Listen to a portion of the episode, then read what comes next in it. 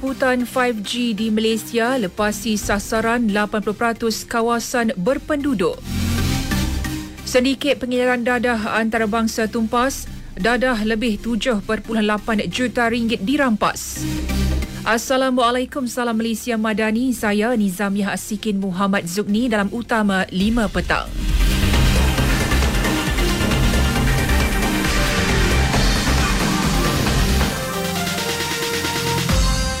Liputan rangkaian 5G telah mencapai 80.2% kawasan berpenduduk setakat 31 Disember 2023. Jurucakap Kerajaan Fahmi Fadil berkata, pencapaian itu selaras dengan ketetapan Perdana Menteri Datuk Seri Anwar Ibrahim semasa pembentangan belanjawan pada Februari lalu yang menyasarkan 80 kawasan berpenduduk pada penghujung tahun lalu. Jumaat ini, pasukan petugas khas akan bermesyuarat bagi menentukan hala tuju serta langkah seterusnya.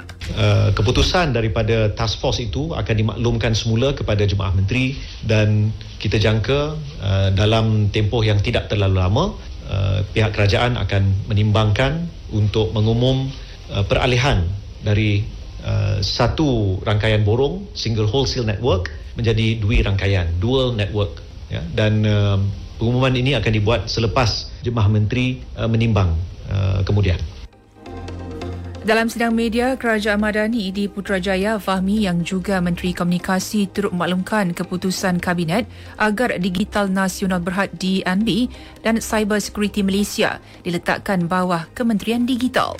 Jadi, sukacita saya maklumkan MCMC kekal bersama Kementerian Komunikasi secara keseluruhan uh, mampu DNB, MDEC dan Cyber Security Malaysia dipindahkan ke Kementerian Digital. Sebelum ini Cyber Security Malaysia dimaklumkan uh, diletak bawah uh, Jabatan Perdana Menteri tapi Perdana Menteri telah setuju bahawa aspek-aspek korporat kerja-kerja berkaitan dengan syarikat-syarikat swasta ini boleh diteruskan dan sesuai untuk diletakkan di bawah Kementerian Digital.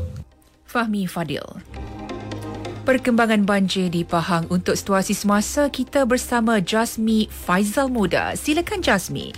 Terima kasih Nizamiah. Setakat pukul 4 petang, penduduk terjas banjir di daerah Pekan terus merekodkan pertambahan. Menurut laporan Jawatan Kuasa Pengurusan Bencana Negeri Pahang, sebanyak 11 pusat pemindahan sementara PPS telah dibuka menempatkan 804 penduduk terjejas daripada 218 keluarga. Berikutan keadaan hujan berterusan dan pertempuran air pasang, satu PPS dibuka malam tadi di Sekolah Kebangsaan Merecung Jaya dengan menempatkan 404 penduduk. Kesemua penduduk yang dipindahkan adalah dari 13 buah kampung di Mukim Bepar.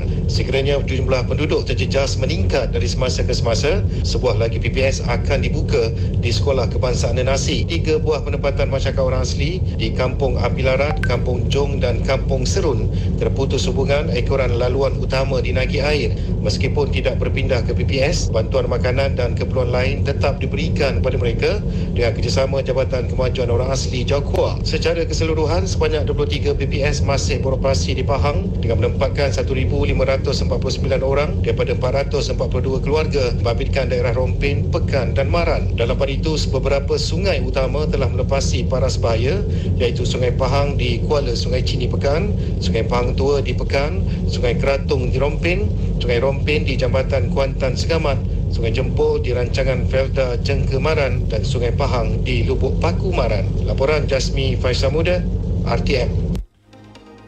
Di Johor, keadaan tidak banyak berubah bersama Erwin Zaid untuk laporan terperinci. Erwin. Baiklah, terima kasih. Perkembangan terkini banjir di Johor. Setakat 5 petang, 7,762 penduduk daripada 2,121 keluarga masih ditempatkan di 51 pusat pemindahan sementara PPS. Dan uh, menerusi kenyataan Jawatan Kuasa Pengurusan Bencana Daerah, Kota Tinggi kekal menjadi daerah paling terjejas dengan 4,471 penduduk masih ditempatkan di 24 PPS. Dan uh, Johor Bahru menjadi daerah kedua paling terjejas dengan 1,176 penduduk daripada 455 keluarga ditempatkan di 10 PPS. Diikuti Keluang dengan 9 PPS beroperasi menempatkan 1,308 penduduk daripada 386 keluarga.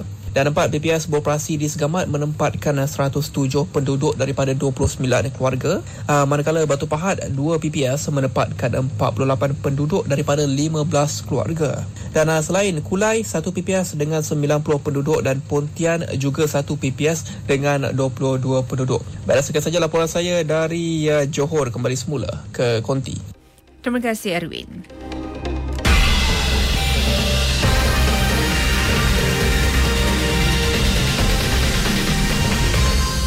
Berita seterusnya.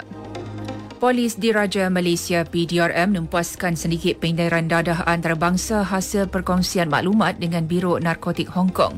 Pelbagai bahan kimia serta dadah dianggarkan bernilai 7.89 juta ringgit dirampas. Pengarah Jabatan Siasatan Jenayah Narkotik Bukit Aman, Datuk Seri Muhammad Kamarudin Madin berkata, menerusi serbuan di sebuah kondominium di Kuala Lumpur Jumaat lepas, seorang lelaki warga tempatan ditahan bersama-sama seorang lelaki Hong Kong dan seorang wanita Mongolia berumur antara 25 hingga 48 tahun. Pada hari sama, Biro Narkotik Hong Kong turut menahan seorang lelaki dan wanita warga tempatan berumur 26 tahun. Modus operandi yang digunakan sedikit ini adalah menjadikan premis kediaman sebagai tempat pembungkusan sebelum diedarkan untuk pasaran Hong Kong. Yang mana dadah-dadah ini akan dibungkus, dimasukkan dalam patung ini dan akan diedar melalui Korea Service. Polis akan meneruskan siasatan bagi mengesan saki baki ahli sedikit untuk diheret ke muka pengadilan. Cadangan mengembalikan pilihan raya kerajaan tempatan perlu diperhalusi semua pihak. Ahli Dewan Negara Senator Muhammad Hazmi Muda berkata, isu perundangan implikasi kewangan dan peningkatan perkhidmatan seharusnya dibincangkan bersama.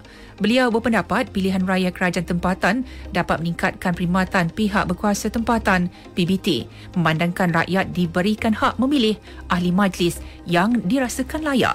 Kalau pilihan raya ini kita buat dan PBT kita akan lebih cekap kerana umpamanya lah antara hujah yang yang menyokong uh, pilihan raya ini ialah Datuk Bandar tu dipilih di kalangan di kalangan rakyat rakyat yang pilih ha, jadi mungkin bila rakyat yang pilih yang akan menang itu ialah orang yang betul-betul memahami soal kehendak dan keperluan rakyat di suatu kawasan Senator Muhammad Hasbi ditemui pemberita selepas menjadi tetamu program terbitan RTM di Angkasa Puri.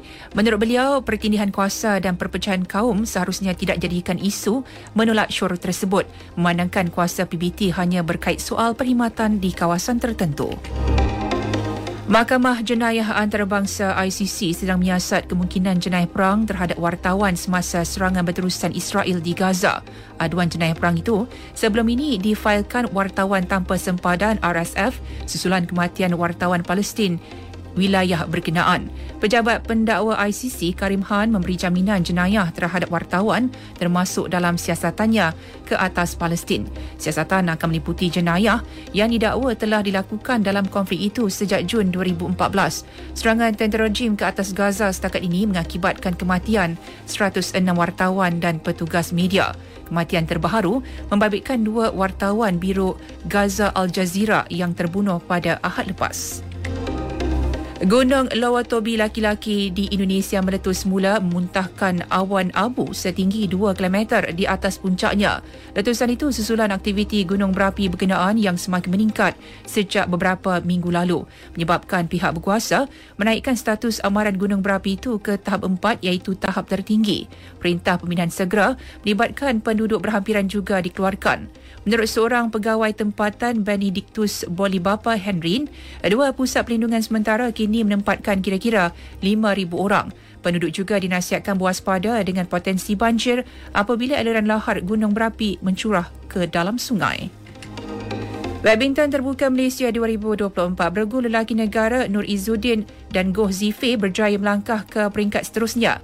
Mereka berjaya memenang pasangan Thailand Supak Jomkoh Kitunopong Kadran 21-17, 21-20.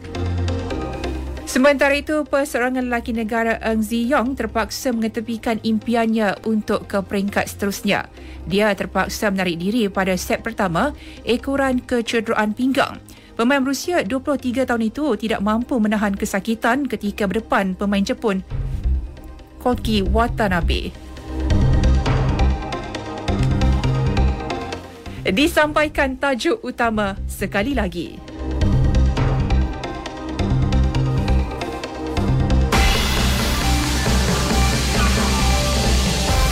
Liputan 5G di Malaysia lepasi sasaran 80% kawasan berpenduduk.